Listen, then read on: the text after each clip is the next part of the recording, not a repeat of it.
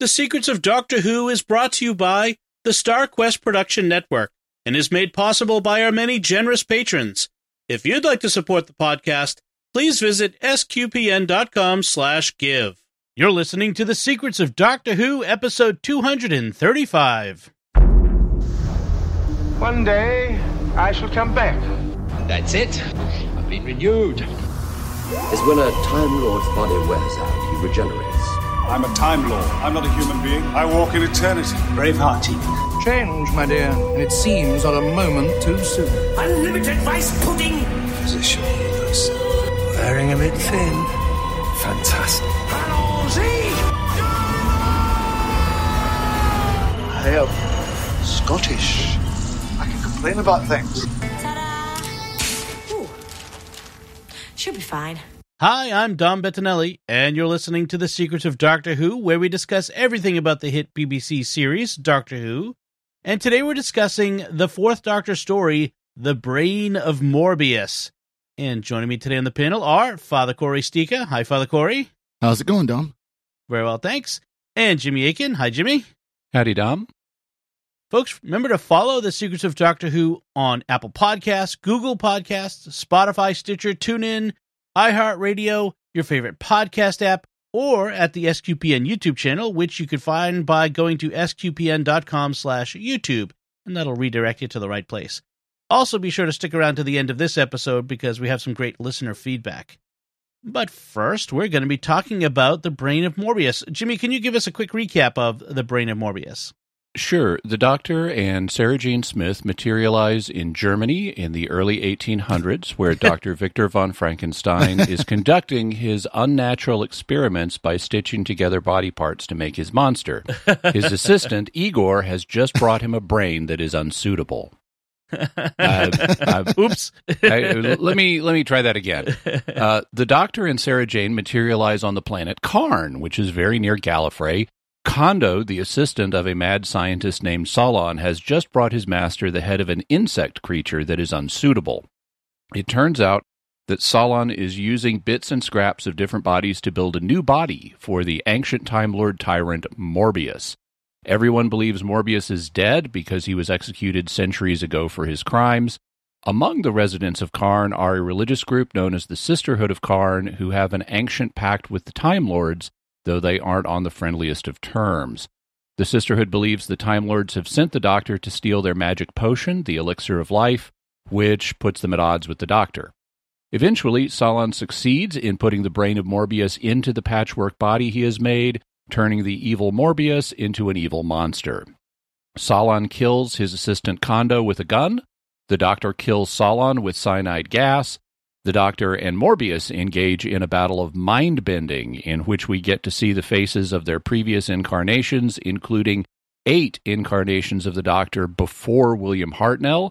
This drives Morbius and many of the fans in the audience mad and nearly kills the Doctor.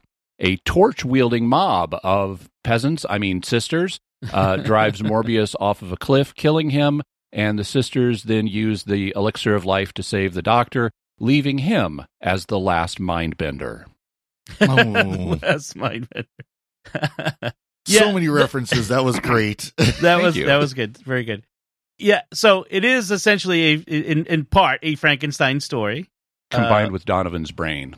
Yes, there's an, that's another one that that's out there. Um, although I have to say that uh, Philip Madoc, Madoc, the actor who plays Solon, looks a lot like Christopher Guest's Count Rugen in uh, Oh, in P- Princess Bride, and Kondo Mhm. looks like the albino, and they're both in True. the pit of Yeah. despair.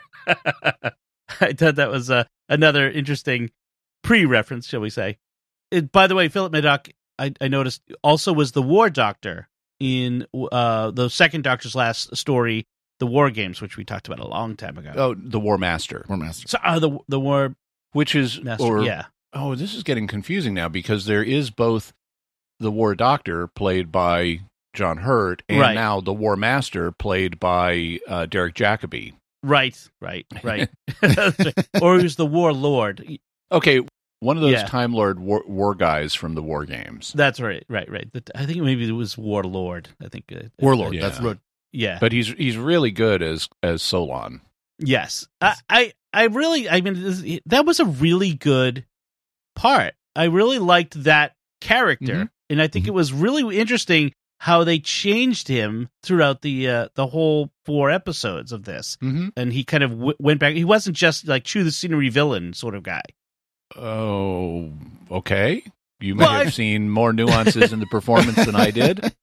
Well, I mean, Morbius is the chew the scenery villain, like just over the top all the time. Whereas Solon kind of he he he at one point he's like, "Aha, doctor, I'm going to take your head," and the next he's like, "No, no, we're friends now, right? Right? Oh no, I'm with the with the sisterhood," and it kind of like went back and forth, and it was almost to the point of unbelievability of how the doctor would accept that Solon was now Mhm. on his side.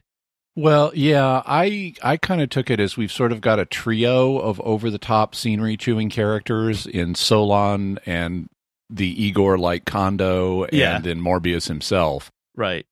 And it, you're right, Solon switches between being just a ranting abusive boss, almost as abusive as some I've had. and and and being like Mr. Subtle slimy suck up.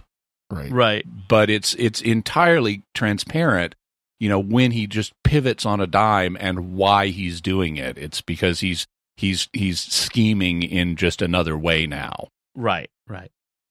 Yeah, I, I've I've heard you guys say before that you really like this serial, this this, this you know Mhm. Brain to Morbius story. What is Yeah. it about about this that you guys like? Well, you know, I mean, the first obvious one is, you know, for a four parter, this moves really, really fast. I mean, there's Mhm. still the, a lot of the, now we're over in the castle. Now we're with the sisters. Now we're back at the castle. Now, you know, there's still a lot of that, but it- Yeah, it, there's, it's constantly moving. It's, there's not a lot of downtime in this. right. It is a good story because, you know, it, like, like you, you hinted at Jimmy or very clearly put out there. It is based off of things like Frankenstein, which are classic stories. They follow the very similar tropes, the very similar storylines and everything. And then, of course, there's the big reveal of, you know, the doctor is the timeless child. Oh, wait, that's what they call him in the 13th Doctor. right, right. Yeah. How about you, Jimmy? What what is it you like? So I like uh, this is an emblem of the era that we're now heading into because you know the production team has now figured out Tom Baker and how to use him in stories. You know, in the initial scripts like Robot, he's being still written like he's Jon Pertwee and he's just a different person. And so they've they figured that out. They've also got the aesthetic that they want to use for this era of the showdown, which is gothic. The, and so this is the Philip Hinchcliffe, Robert Holmes gothic horror phase of Doctor Who. And this is one of the first stories that's really in that mode. It's, of course, based directly on Gothic literature, namely Frankenstein. It also, as a result of being Gothic, it's very atmospheric. Mhm. There's lots of cool stuff here, uh, which all comes right out of the Gothic film, Gothic novel and film era when the doctor and Sarah Jane arrive, there's lightning and thunder and rain, Mhm. and it's it is literally a dark and stormy night. Yeah. We have a we have a castle, we have a mad scientist, we have a monster, we have a, uh mob of people wielding flaming torches.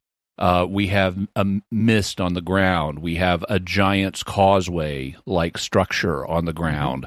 We have a graveyard of spaceships. You know, this is all really cool stuff uh, gothically. So it's very atmospheric. I like that.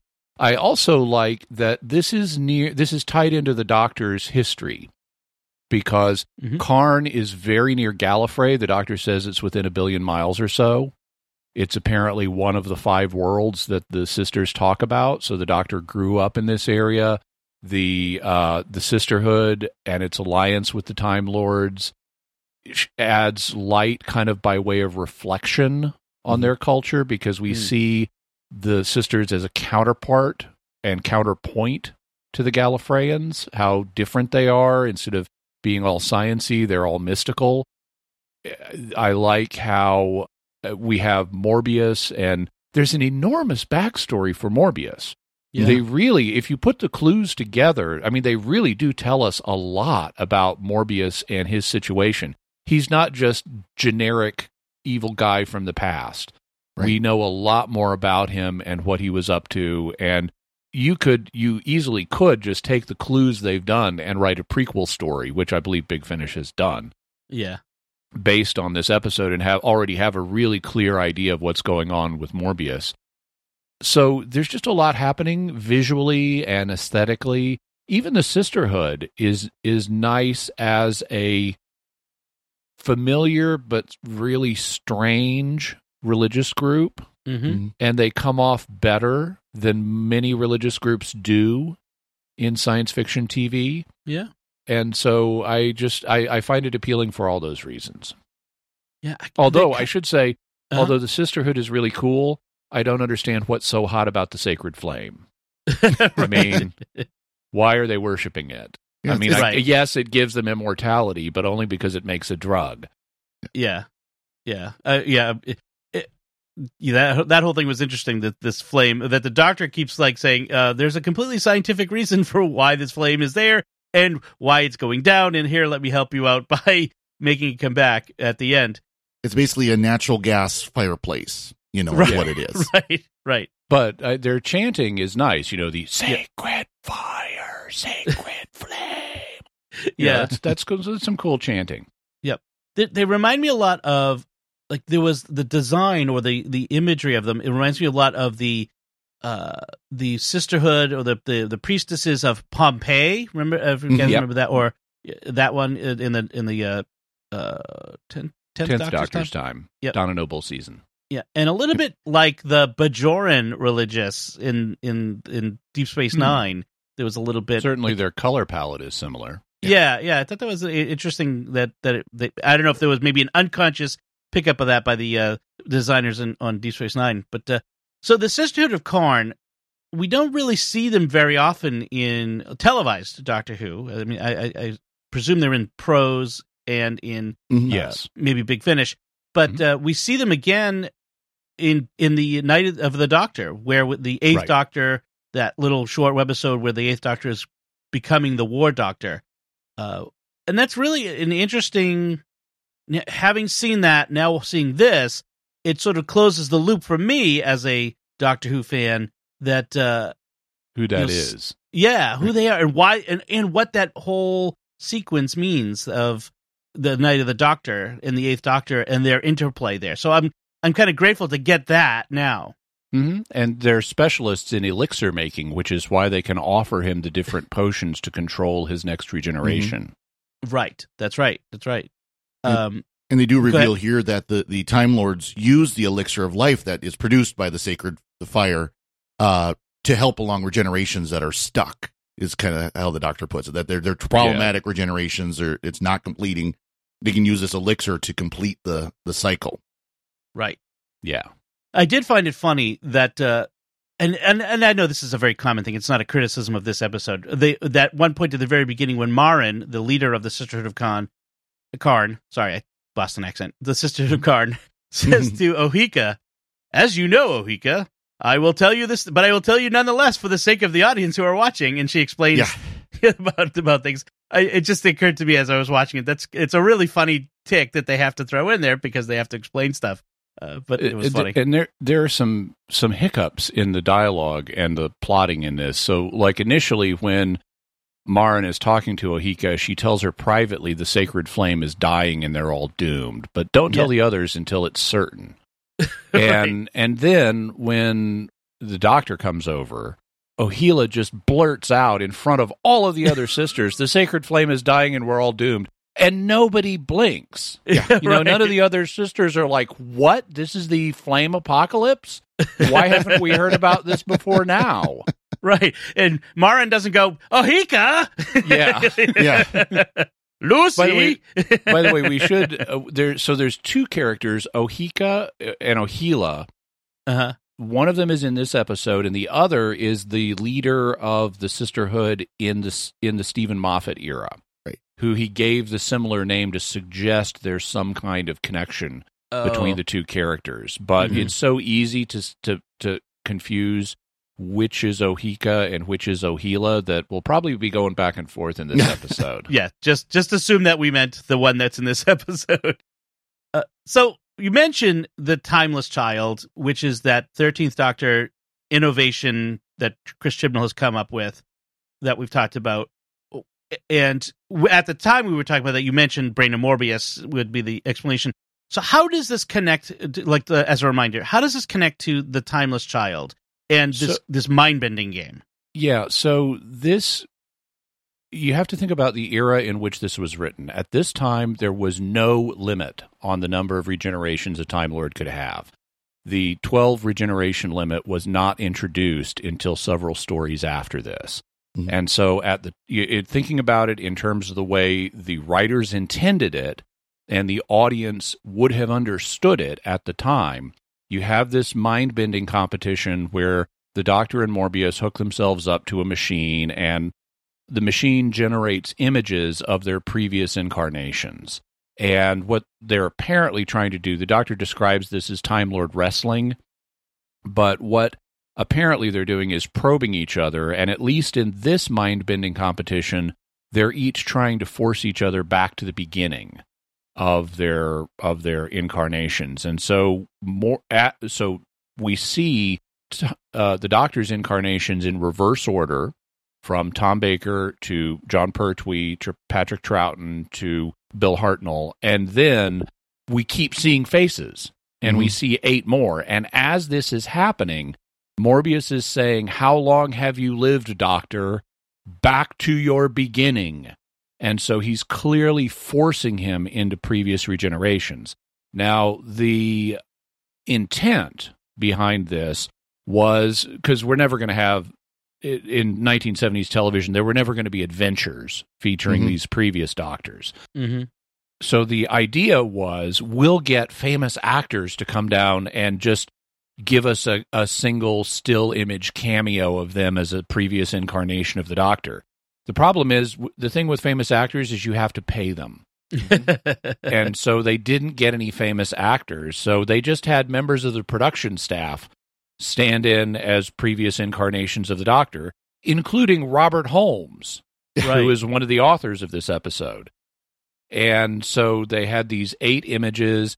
In context, they are clearly previous incarnations of the Doctor, but because they later invented the 12 incarnation, the 12 regeneration rule, that conflicted with this. And so you had fans who were passionately wedded to the 12 incarnation rule, declaring these couldn't be previous incarnations. Well, we all knew they were never going to kill the Doctor hmm. after the 12th regeneration. Right. So there was always going to be a loophole at the end of his regeneration cycle anyway. Why can't there be a loophole at the beginning of his regeneration cycle too?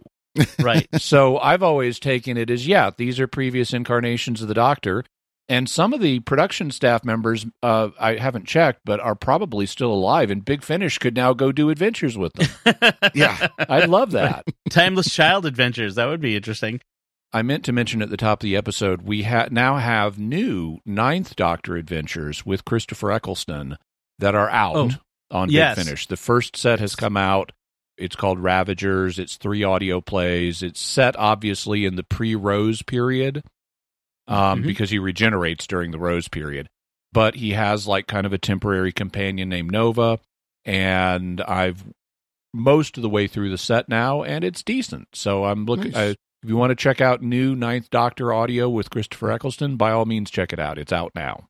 Awesome. And, and and by the way, we should we should mention talking about the Timeless Child just in case there's someone who doesn't know all what this hoopla is about.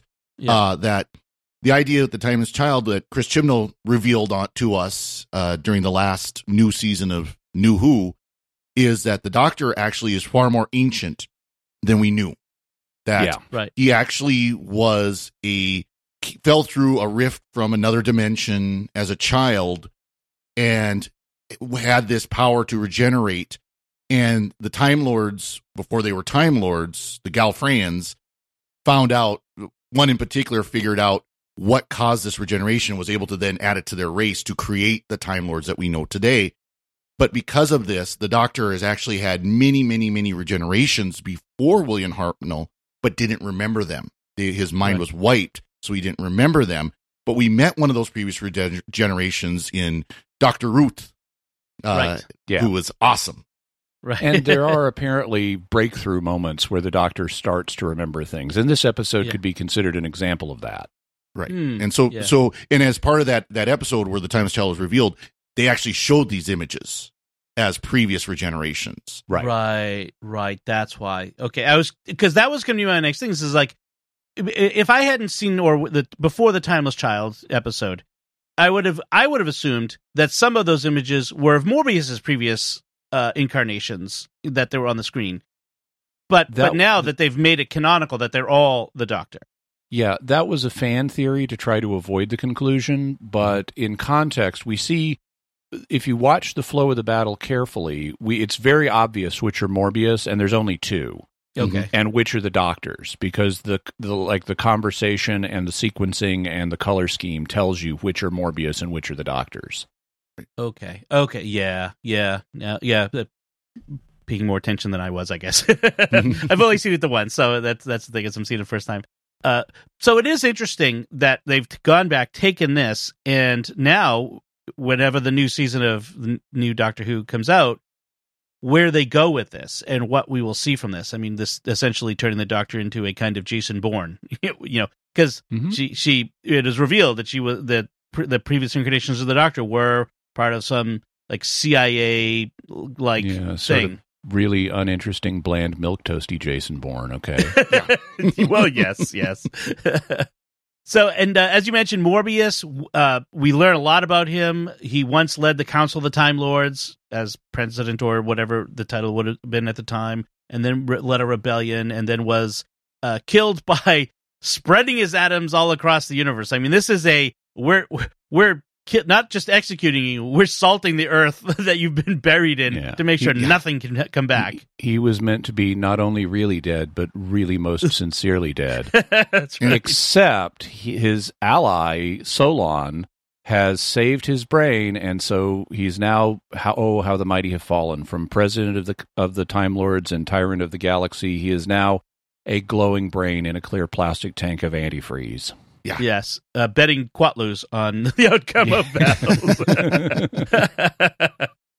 and and his body is now uh, like uh, part uh, a part uh, hand of uh, what's uh, of um, it's a big claw, like it's, Yeah. he's like a fiddler crab. He's got an enormous claw on one side and a much smaller human hand on the other. I want uh, I want to know where the rest of that lobster went. so, Solon's dinner. Interestingly, he doesn't really care about about the body. Uh, he he he defends it when the doctor points out how you know what a Horrific. kludged together thing it is, and he says that Solon designed the body for efficiency, not beauty, and he's fine with that. He's just happy to have a body again. Interestingly, uh, they refer to him and his body several different ways. One of the ways that Sarah Jane refers to him, at a certain point, she asks uh, Tom Baker, "What happened to Mister All Sorts?" and and that's a reference to Mister All Sorts, the mascot of All Sorts uh, licorice candies, who has a body that's kludged together from different kinds of licorice candy, and is the basis for the Seventh Doctor villain, the Candyman. Right, right. That's right. That's a nice, nice, nice reference. Nice connection there. Um, yeah, I, I did find it funny. Sarah Jane kept stumbling on to the parts of Morbius that that are leading around Solon's castle uh, and screaming. First, it's the headless body, and then it's the brain. And you know, it, although she discovers the brain when she's been blinded, which we we we could uh, talk a bit about. Yeah, she's uh, blind for a while. She, Um, because uh because Marin has it so for a while the sisterhood was going to burn the doctor at the stake and they were in the process of doing that and Sarah who is very clever in Yes. this mhm. in just subtle ways that they don't call attention to like the the reason let's back up for a minute to the reason the doctor gets captured is because he and Sarah Jane have taken shelter from the storm in Solon's castle, and Solon is in his sycophanty suck up mode because he wants to use the Right. doctor's head to hold Morbius's brain. And so he has Kondo bring them wine that has been uh, doped with some kind of sleeping agent. Mhm. And the doctor drinks his wine and gets drunk. You know, he apparently has very low threshold for alcohol because he's only had the one cup. And meanwhile, Sarah Jane, we see without them saying anything about it, there's nothing in the dialogue about it. Sarah Jane just takes her cup eh, of wine and pours it into a bowl and doesn't drink it. Right. And so so she is more suspicious than the doctor. As a result of the doctor drinking his wine, he gets blitzed and falls asleep or under the spell of the poison. And then the sisterhood teleport him to where they are. They think he's a Time Lord spy. They're going to burn him at the stake. Sarah Jane, though, is sober and Mhm. she sneaks in, somehow gets a disguise of one of the, I mean, a, a habit of one of the, of the, of the sisterhood and impersonates a sister, takes part in their ceremonies, you know, faking it on the spot and rescues Tom Baker. right, right. Using some wire clippers that he had in his pocket. Yeah, and so she's very inventive, but in the process of escaping with him, Marin spots her and has a ring that temporarily blinds her. Mm-hmm. Let's let's talk quickly about, by the way, the behind the scenes. They almost incinerated Tom Baker in that scene. Yes, they did. Yeah. the I It's when I very watched this- impressive on screen. Yes, when I'm watching this, the, the they're, they're burning him at the stake. I'm like, wow, those special effects of flames right next to Tom Baker are impressive for the 1970s. Those weren't special effects. No, those they're- were they're- real flames. There's a point where the flames are like chest high on Tom Baker. Mhm. And it's real quick flash, and it's just like, oh yeah, I don't think that was supposed to do that. And you you, you read the the wiki and it says no, it was supposed to just be kind of at his feet, and it wasn't supposed to do anything. And all of a sudden, I guess one of the other actors actually had to come up, cut, had to break character and say, get out of there. Yeah, that was Right. Marin. Yeah. Mar- yeah. And uh, yeah, they had to call the fire brigade in between takes because we were going to burn down the BBC studio. so yeah, that was that that was. Uh, but it looked impressive on screen, so I'm glad they saved it. There are a number of interesting things. Uh, so I mentioned that there's kind of some iffy, bad. I mean, overall, I love the writing in this, although it is campy, over the top, formulaic writing. Like Sure. Solon has really bad management skills. he, he, he really needs to go to another management weekend. he he is constantly he's almost Shakespearean in the derision he heaps on other Mhm. people. hmm He's constantly yelling at Kondo and manipulating Kondo and being cruel to Kondo and he calls he calls him all kinds of names. He first he calls him a half-witted cannibal hmm then he calls him a chattering ape and a stupid animal and a murderous animal. And my favorite of all his insults for Kondo, chicken brained biological disaster. But in the end, Kondo gets gets, gets Oh, revenge, yeah. which we could call the condo fee. Sorry, Oh, Okay. I had to go far for that dad joke, but the, the Kondo. that was that one was bad. Uh, Morbius all, or Solon also has uh, abuse to heap on the sisters, who he calls a squalid brood of harpies. He refers to their leader, the accursed hag Marin, who he describes as a palsied harridan. And he's just like really got his almost shake but not quite Shakespearean insult groove going. yeah, But he gives he does things for illogical reasons. Like at one point, he orders Kondo when he thinks he's got Tom Baker asleep and Sarah Jane asleep at his table. He tells Kondo to just kill Sarah Jane. Mhm. And then before Kondo can execute his order, he tells him, "Oh no, take the doctor to the laboratory." Right. But he doesn't say it in a way that suggests he's changing his orders.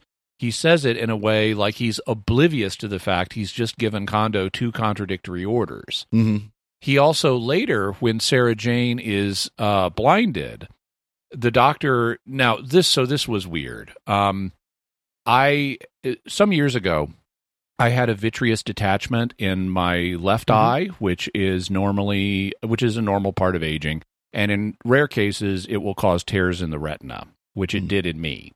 And they were able to repair the tears in the retina using cryotherapy, surgery, and lasers. And cool. both of those are unpleasant. Now they, Mhm. you know, because what they do for the, for the cryo, they have a hook that is cold, and they put it around the back of your eye to get to the retina. Oh, and, Wow. and you have to lay there for that. And Oh. then for the lasers, they shine a laser in your eye and they ramp up they ramp up the power enough to nail your retina to the back of your eyeball. And if they're banging on the nerve, that hurts. oh, But um, this weekend, I started, and they say, because this is a normal part of aging, once you've had your first vitreous detachment, you're going to have your second. And and this weekend, I started to have my second vitreous detachment in my right eye, and so I had to go in and see a retinologist on on the weekend. And then I come home and I'm watching Sarah Jane and her eyes, and the doctor's going, "Hmm, I don't see anything wrong. Let's go to the eye specialist." Yeah. and so they they take her to Solon, and he's like, "Oh, dude, I'm sorry. She's like going to be permanently blinded now. There's nothing I can do. Her retinas are extensively damaged." And I'm going, "I am hoping this is not prophetic." Um, right. and and and fortunately, retinal tears are rare, and these days they're almost always fixable as long as you get them treated. right. But he, for no apparent reason, Solon is lying to the doctor because the truth is, and Solon knows it, the effects of Maren's ring are temporary, and Sarah Jane's optic nerves will at some point heal in a flash, and she'll be Mm. able to see again. But for no apparent reason, he lies to the doctor and tells him that the only thing that will save Sarah Jane's eyesight is the elixir of life. So Tom Baker needs to go over to the sisterhood and get some of the elixir of life out of them. And meanwhile, he sends Condo over there to give a note to the sisters to say, okay, here's the doctor as a present for you, but I want his head. Hmm. Right. Okay, uh, the sisters have already displayed a lack of willingness to give him the doctor's head. so why would he risk losing the doctor's precious head by lying about Sarah Jane's eyes? You should just keep the doctor here and have Condo bash him on the head or hold him at gunpoint because he's got a gun or you know poison him again or something but keep the precious head in your mad scientist castle while the precious head is there Right, right. It is, yeah. It that didn't make. Well, the other thing that uh, kind of got me was is he's so concerned that the head be, remained perfect. Meanwhile, he's assembled the rest of the body from the rejects of an abattoir. I mean, like it's like, Yeah. I mean, a little damage to the head, but probably okay. Not that I want Tom Baker's head to be damaged, but you know what I mean. It, it would probably be okay as long as the brain case is, is sufficient to hold this enormous brain. I'm not sure how he's going to shove it in there, but he's going to have to shoehorn it yeah in there. the brain is really enormous and it, it it's inconsistent with what we've learned about time lord anatomy elsewhere Right.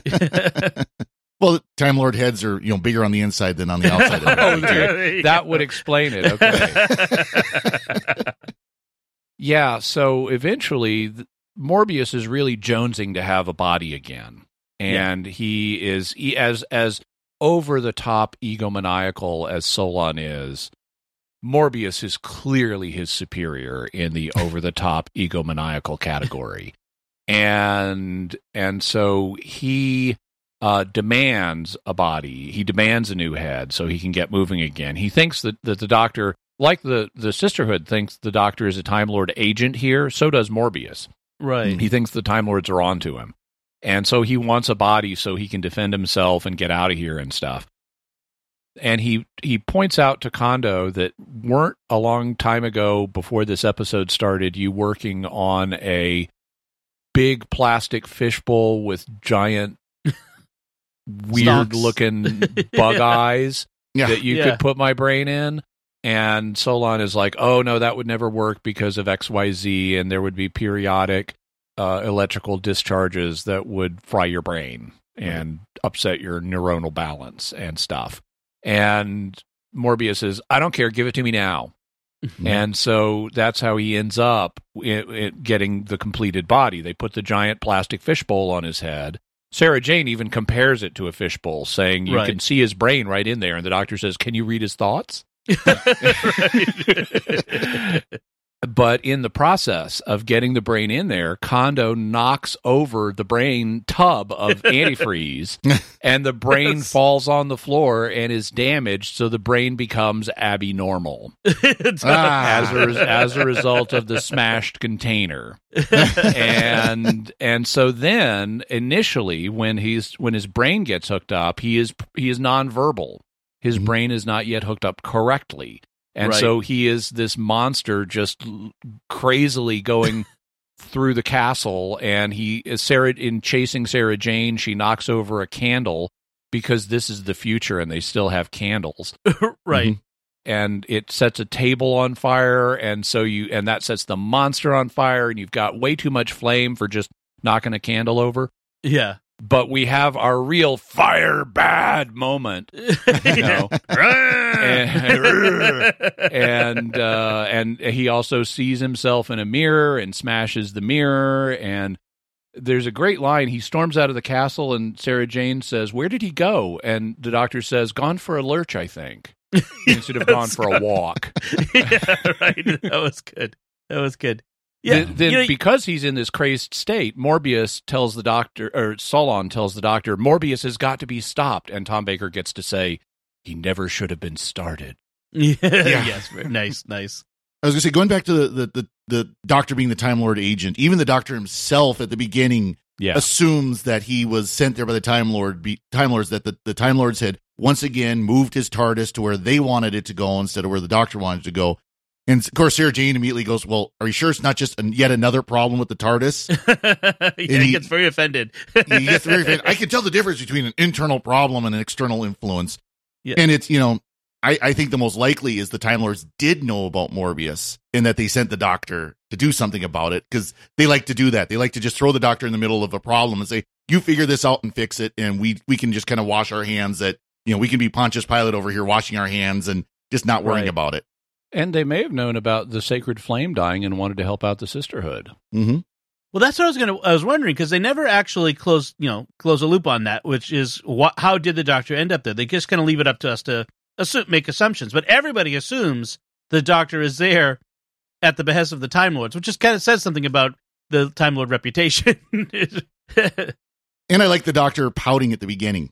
I'm just going to sit here and do nothing. And Sarah Jane, like, you don't want to go explore what's over this hill? No, I'm going to sit here Yeah. and work on my yo-yo tricks. He's like a like a, a fussing toddler. it, was, it was good. Yeah. Well, the other thing that was kind of interesting was that for a neurosurgeon from the future, the greatest neurosurgeon of his era, he uses a lot of old tools. I I don't know if you noticed that, like the calipers Oh, yeah. that measure the size of the head and that sort of stuff. I thought that was kind of funny. And he's he's got a pen with an actual inkwell. right, right. he's writing on paper. Very gothic. Very gothic. I like, Uh, I we like do- the, the, the wax seal, though. He, you know, he actually sealed his Oh, letter yeah. with a wax seal. Yes, just so that the sisters know it came from him. That Condo's not bringing it from the other crazy mad scientist living on Karn. the uh, the doctor also says he's 749 years old. That was an Yep. interesting little tidbit we get here, so we get a, a little idea of the doctor's age. At the end, when the sisters are they've run out of elixir of life, they've used their last drops for the doctor, and Ohica and Maren have uh, Ohica and the other sisters, but not Maren, have taken uh, their last doses the doctor's talking about how I could fix this for you. It's just a simple pr- plumbing problem, essentially.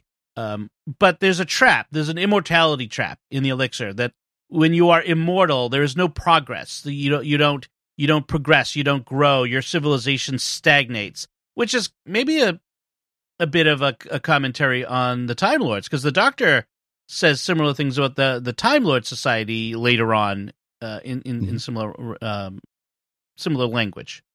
So I thought that was interesting that he he tells them about this. Yet he does fix it for them. Yeah, he uses a firecracker and throws it down the hole to uh unstop soot. the, yeah clear out the soot and okay that must be a really powerful firecracker or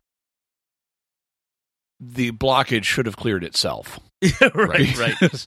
Because a single firecracker is not going to be enough to really do uh, cle really clear any kind of substantial subterranean blockage Yeah. Are the uh, the chimney sweeps uh, going around the roofs of London dropping firecrackers in, Yeah. clearing them out? well, um, there, there's a certain level of firecrackers that can do that. You might not have a chimney left either, but yeah it will clear the blockage. Oh, and at the, at the end of the episode, Maren concludes the doctor is right that there needs to be an end, and so she gives her what could have been her dose of the elixir to the doctor. And instead of waiting around for a new dose, which apparently would take a couple of hours, Mhm. she decides to merge with the sacred flame and ascend. And we she, we see her de aging as Yeah. that happens. So I guess there is something mystical about this flame after all, because normal ones do not de age you and make you look younger and prettier if you step into Yeah. them. yeah, yeah. Don't do that. But the uh, doctor gives o- Ohica uh, the um, uh, packet of firecrackers in case of Yeah. future problems. And as he and Sarah Jane are getting into the TARDIS, Ohica's looking at the firecrackers and says, Doctor, there is some ancient writing on this. What does it say? and in voiceover, we hear the doctor say, Light the blue touch paper and stand clear.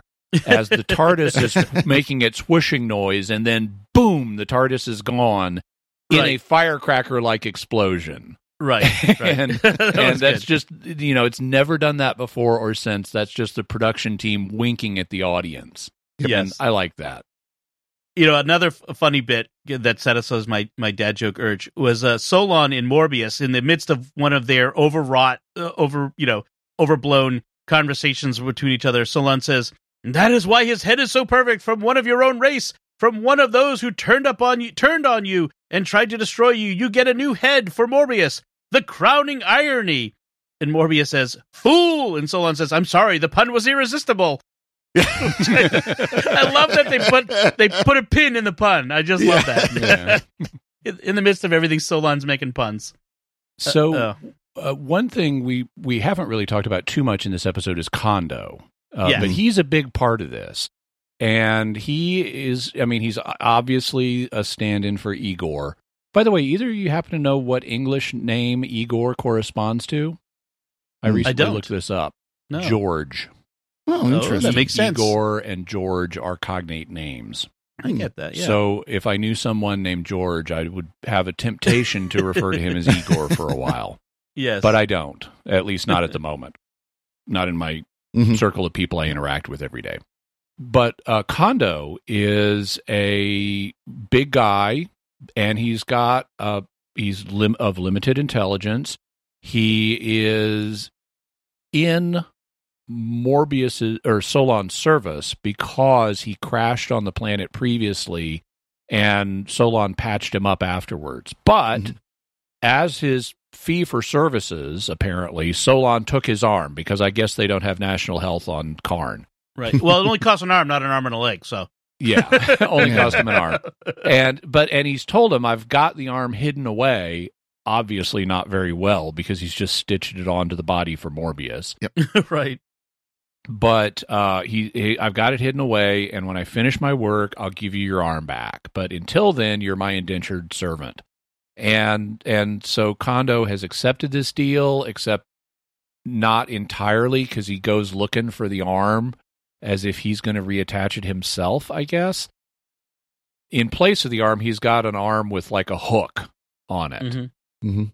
which actually will make him much less successful as an indentured servant, although it is useful Yeah. for decapitating insects. Yes. By the way, the insect, the doctor tells us that the insect being we see at the beginning is a mutt. And we've actually seen mutts before. They're in the third doctor story, The Mutants. Mm. okay. We haven't done that one So- yet. Yeah. Yeah. So it, that was a nice callback. But Condo, at one point, is at one point Morbius is willing in front of Condo to give Condo to the sisters as a sacrifice if they'll just give him the doctor or the doctor's head. And as you would expect, Condo doesn't cotton to the idea of being given to the sisters as a sacrifice. And so all of the abusive management he's received from uh, Solon has kind of built up, and he's now ready to turn on Solon and use that hook hand on him. And Mhm. Solon is like, "Oh, dude, I was totally joking with the sisters. It was a joke." and and Condo is like, "Solon joking, Condo not joking." And, okay, how about I give you the arm back right now? You Yes. give arm back right now? Yeah, yeah, yeah. I'll give you the arm back right now. I'll go get it. And you go set up for surgery on Morbius. Yeah. and Condo like doesn't notice that wait, we're not doing the arm now thing. We're back to surgery on Morbius. right. Well, and then Solon like uh, duh, the arm is on Morbius. You don't think he's going to notice his own arm? Yeah. yeah. yeah. Uh, like yeah. Which he does. All- Which he all- does. all which he does and gets shot as a result of turning on on Solon again. It's like Solon, really please management for dummies 101. Yeah. Okay, it'll solve you a good. lot of problems. Um, we we also have some nice Beauty and the Beast stuff going on Mm-hmm. between Condo and Sarah Jane Yes. because yes. Sarah is Sarah girl pretty Condo like. Yeah. and and and that's kind of sweet. You know, it shows a nicer side, even if he is a clumsy ho- homicidal oaf that Sarah is terrified of. right. You know, I mean, it's a bit Frankensteinish. I mean, that, it's that very yeah, it's very Yeah. much like what we see in in some of the uh some of the 1930s Universal horror movies. Yes, definitely. There, there's one point though where he had a big, big, just handful of her hair, and it's like, ooh, if she pulled wrong when they were filming, that really would have hurt. Yeah. I know it was. Uh, it was very. I, I got to give Elizabeth Sladen credit in this one. She did some interesting acting, r- stumbling around blind, getting thrown about by Condo. Uh, yeah, Yeah. so it's falling Yeah. downstairs. in in one sequence where she's blind, she's heading back over to the sisterhood's place to their convent, I guess. Mhm. Across this mountainous rocky landscape that she can't see any of. And it's like, Right. wow, okay, that's totally implausible, but what gumption. yes, I- definitely. The sisterhood also has some interesting powers. Hmm They say that only the Time Lords are equal to them in mind power. Other races we can totally crush at our will, but Right. not the Time Lords. They can close their minds to us, which is why they've never noticed Morbius Hmm. because he's Mhm. been shielding Yep. himself mentally. But they have these, like at the beginning of the first, or not at the beginning, but during the first episode, we see them doing one of their sacred fire, sacred flame ceremonies, and they're basically doing a remote viewing ceremony. And they're they're tuning in on the TARDIS and the Doctor, and that's how they think, oh, the Time Lords have sent a secret agent among us. And then later, when the Doctor and Sarah Jane are at Morbius's castle, they're doing more remote viewing on them, and they telepath or telekinetically visit. They also can teleport mm-hmm. the TARDIS to where they are, so we get mm-hmm. TARDIS separation. Uh, and I like how the Doctor, when he mm-hmm. finds out, when he sees the TARDIS in their place, he says, "Oh, you still do teleportation? How quaint! Have you considered getting a good forklift?" Yeah. oh man. But but then later they're having trouble finding Morbius once he's you know back in it once he's got his new body. They're having trouble. They know Morbius is there. They're having trouble finding him. They need to find out what's Solon got going on with Morbius. And I'm going, dudes, just do more remote viewing and find out. Yeah, ex- right, right. Or maybe the elixirs run out and they can't remote do remote viewing or something. Um, no, that didn't stop him before, but okay. So a couple things. Uh, when the doctor's talking about the solid construction of Solon's palace, he says it's constructed according to the Scott Bailey principle. Now I Mhm. googled that. I have no idea what he's talking about. Do you have any idea? There are a lot of Scott Baileys in the world, aren't there? yes, there are. Not all of them are working in construction either. Uh, it was that just like a random reference, I, maybe? I don't I don't know. I assume that's a reference to something real, but if you go on Google, there are a lot of Scott Baileys in the world. yes, there are. The funny part too is that could be not literally a Scott Bailey, but Scott as in Scottish. But it doesn't, you know, again, don't know. Yeah, you know, I- unless now you see the- the original script. But now, Yeah. now the uh, um, the closed captioning does use Scott with the two T's as in the proper name, not one T as in the as abbreviation for Scottish. Right. But that yeah. trend, I also noticed that closed captioning isn't very accurate. It, it It's Yeah. not. isn't on a. It's it's about ninety percent because there there Yeah. are por- there are actually there are actually sentences that have been missed as I was wa- watching it with closed captioning. So Right. They're doing what we're doing, which is you know e- translating as they uh, as they watch it. So they don't Mhm. usually have the original script. Um, the other thing was what was interesting is is that uh, how the Doctor eventually kills Solon, Yeah. which is with through using uh, cyanide gas. That he he talks about a real uh, chemical process You know, so here's the science part, kids. I, I- I was gonna like, so kids, here's what you want to do: take some prussic acid and add to it, and you can make cy- this to it, and you can make cyanide gas, and it's a real chemical reaction. Yep. right, right. It was very okay. Appreciate that you have a uh, had at least a science remit from the BBC, but not sure this is the science you want to be. Next episode, kids will be learning how to make a thermonuclear device. right, right. Just listen to the radioactive Boy Scout. well, it's it's it, of course it's rather convenient that they're down in the, they're trapped in this basement, and there just happens to be a vent from the basement right to the very room where Solon is at. Doesn't go anywhere else in the castle, just that one spot. right, right, and it clears out pretty quick, which is uh, good. I, I do like though that for once we use a vent in a sci-fi story that we're not crawling through. In fact, Sarah says, "I'm not fitting in that," which is Yeah. yeah, we, she, she notes it.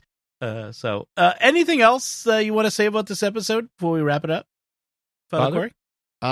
Um, no, just that Sarah had a lot of really good one-liners, and uh, Mhm. I like uh, very beginning where the doctor, you know, is yelling at the Time Lords and says he says they won't even show their ears, and she immediately responds, probably afraid of getting them boxed. right, right. That was good. uh, Jimmy, So, um, one of the things that bugs me about some of these uh, mid 70s Doctor Who stories is the TARDIS itself, the exterior of the prop, Mm. Mm, has gotten really old. yeah, And you look at it and it's got paint all over it. Now, this may not have been as obvious on televisions back in the 1970s, Right. but today it is. Um, That thing it has too many layers of paint on it. The paint has gotten wet and has has shriveled and warped and is crumbling and is bubbling, and it looks terrible. Yep. Guys, back in the seventies, get out a sander, sand that thing down, and repaint it, and it will look so much better on camera. right. In, But especially they- in 2020, Yeah, What, they- 2021. They they never listen to me though. So Yeah. they, Yeah, and I think it was uh, Peter Davidson's era when they finally rebuilt the model. yeah, yeah, Yeah. it- yeah. You mentioned it. Yeah, it does look better then. I, I like some of the mythology just references they toss off. So the the sisters ha- are concerned that everyone in the universe. Oh, so one of Morbius's crimes apparently was spilling the beans that they have this elixir of life, Right. which previously only the Time Lords had known about, and they and the Time Lords had a secret trade agreement for elixir. But Morbius apparently let other people in the universe know about the elixir, and so they the sisterhood beca- became very concerned that they were going to be besieged by people from all over the place wanting their elixir. Mhm. And so they set up a belt of magnetic radiation, which, okay, yeah, Earth has a magnetic field too. Great. Um, Yep. But this belt of magnetic radiation will yank down any ship that's just passing Karn, which is why there's a graveyard of ships. And they, the sisters are talking amongst themselves and saying, you know, nothing can approach Karn without us feeling it. Even the silent gas dirigibles of the Hoothi are are felt in our bones. and they talk about the five planets, which apparently Karn and Gallifrey are two of the five. And I, I just I like all that stuff. I also like how the doctor, when they're still planning on killing him, Mhm. is like, if I'm going to help you, you're going to have to start stop yanking down spaceships. right, right. yeah, and he's trying to explain to them, "Look, I can help you. I can fix this." And they're like, "Nope, uh, we're not having it. You're an agent. We're killing you." Yeah. Well, Uh, I, yeah, I, I love the line they had about where, well, do not try to overthink things that cannot be known. And doctor's like, I know everything that's going on here. I, I just explained to you exactly how all this works. yeah. I'm not overthinking it. Interestingly, one last thing about Solon himself, he was uh, the doctor tells us he was the foremost like neurosurgeon of his time, and which he tells Sarah was considerably in advance of yours. Mm-hmm. And I'm going, yeah, maybe about 50 years given the technology this guy is using. because his his the, he he doesn't come across as Mr. Future fantastical 25th century surgeon. He comes across as as Dr. Frankenstein. Yeah. but uh, he's from Earth, and he vanished. And there were rumors he was part of the cult of Morbius, and he somehow ended up on on Karn for the Right. trial and execution of Morbius, which is why he was able to save his brain, like in they saved Hitler's brain. Um, right. but uh, but I just find it fascinating that because normal normally humans and Time Lords and Carnites and others don't have commerce with each other, and so I just wonder like how did Morbius get from Earth to Karn? How did he join the cult of Morbius? Right. You know, did the cult of Morbius make it as far of Earth? As far as Earth, was he like a companion of a Time Lord, maybe of Morbius? How Mm. did how did that all work? So I'm curious. I may have to look on Big Finish to see if they've explored some of that. I was going to say paging Big Finish. Yeah. Yeah. Awesome. All right, so that is the Brain of Morbius. That was a, a really good story. I, I agree. I, I I I really enjoyed that. Uh, lots to like, and obviously lots to talk about. Uh, I did promise some listener feedback, so I, I want to read it here. Uh, Fulfill thy promise, Domenico. f- promise will be shall be fulfilled. Steve writes on our Facebook page. Hi, just wanted to drop you a note to say I come, came across your podcast a couple of weeks ago. I've since listened to it a lot. So far, I've been just focusing on your take on my favorite stories, mostly from the fourth and seventh Doctor. Well, Steve, I hope you're listening to this one. It's very interesting to hear Americans discuss a show I grew up with here in Britain, although I didn't start watching avidly until 1987. Bad timing, given it was axed hmm. two years later. yeah, that is bad timing. You guys all bring something fresh to your discussions about it, and there's usually something I hadn't noticed or a new bit of trivia. Impressive, being I've seen the episodes many times and have a largely encyclopedic knowledge of that era. Steve, I think we need to get you on the show. Yeah, no kidding. I also enjoy your pronunciations of some of the locations. You say tomato, I say tomato, or vice versa, and all that. Keep up the good work. Uh, he says he listens on Spotify and will spread the word.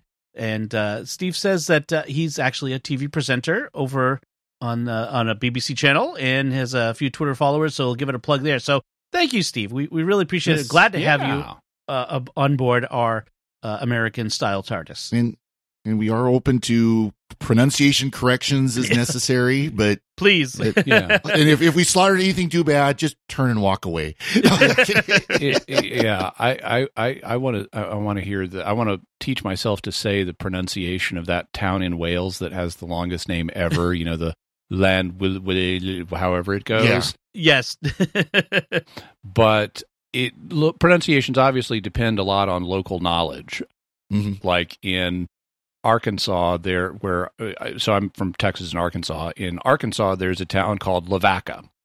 Mhm. and people don't realize, oh, Lavaca, Spanish for the cow. But Yeah. in Arkansas, it's Lavaca. Yep. And similarly, in Texas, we have Palestine. And people Right. look at that and go, Palestine, Texas? No, no, no. Palestine. Yes. Well, and Massachusetts is king of having English uh, town names that we've uh, slaughtered about the, the pronunciation. Uh, most famously, Worcester, Massachusetts. Oh, which yes. Everyone says Worcester. Yeah. Uh, but uh, but yeah. England has that problem too. yes, they do. Yeah. They do. The but uh, in in terms of growing up with this, actually, now Dom didn't, but Father Yes. Cory and I both did grow up with Mhm. it.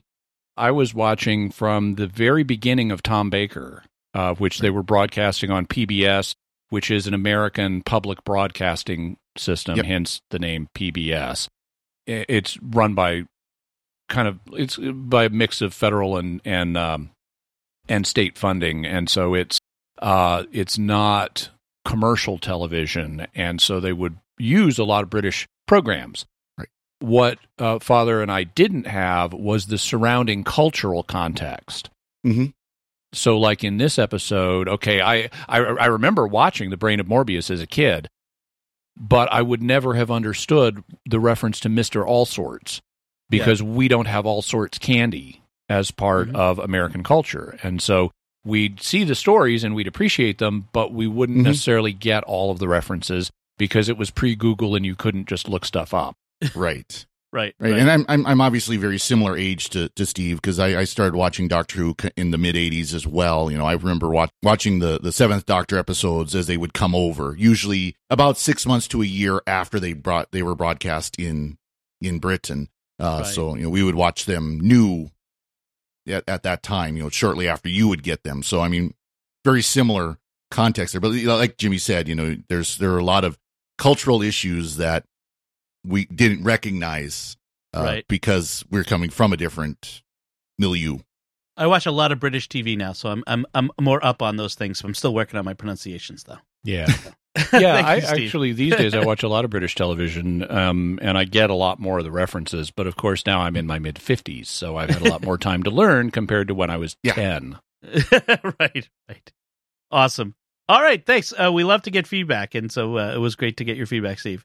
Uh, we want to take a moment as we wrap things up to thank our patrons who make it possible for us to create the secrets of Doctor Who, including John N, Barb G, David F, Deacon Al V, and Judson G. Their generous donations at sqpn.com slash give make it possible for us to continue the secrets of Doctor Who and all the shows at StarQuest. You can join them by visiting sqpn.com slash give.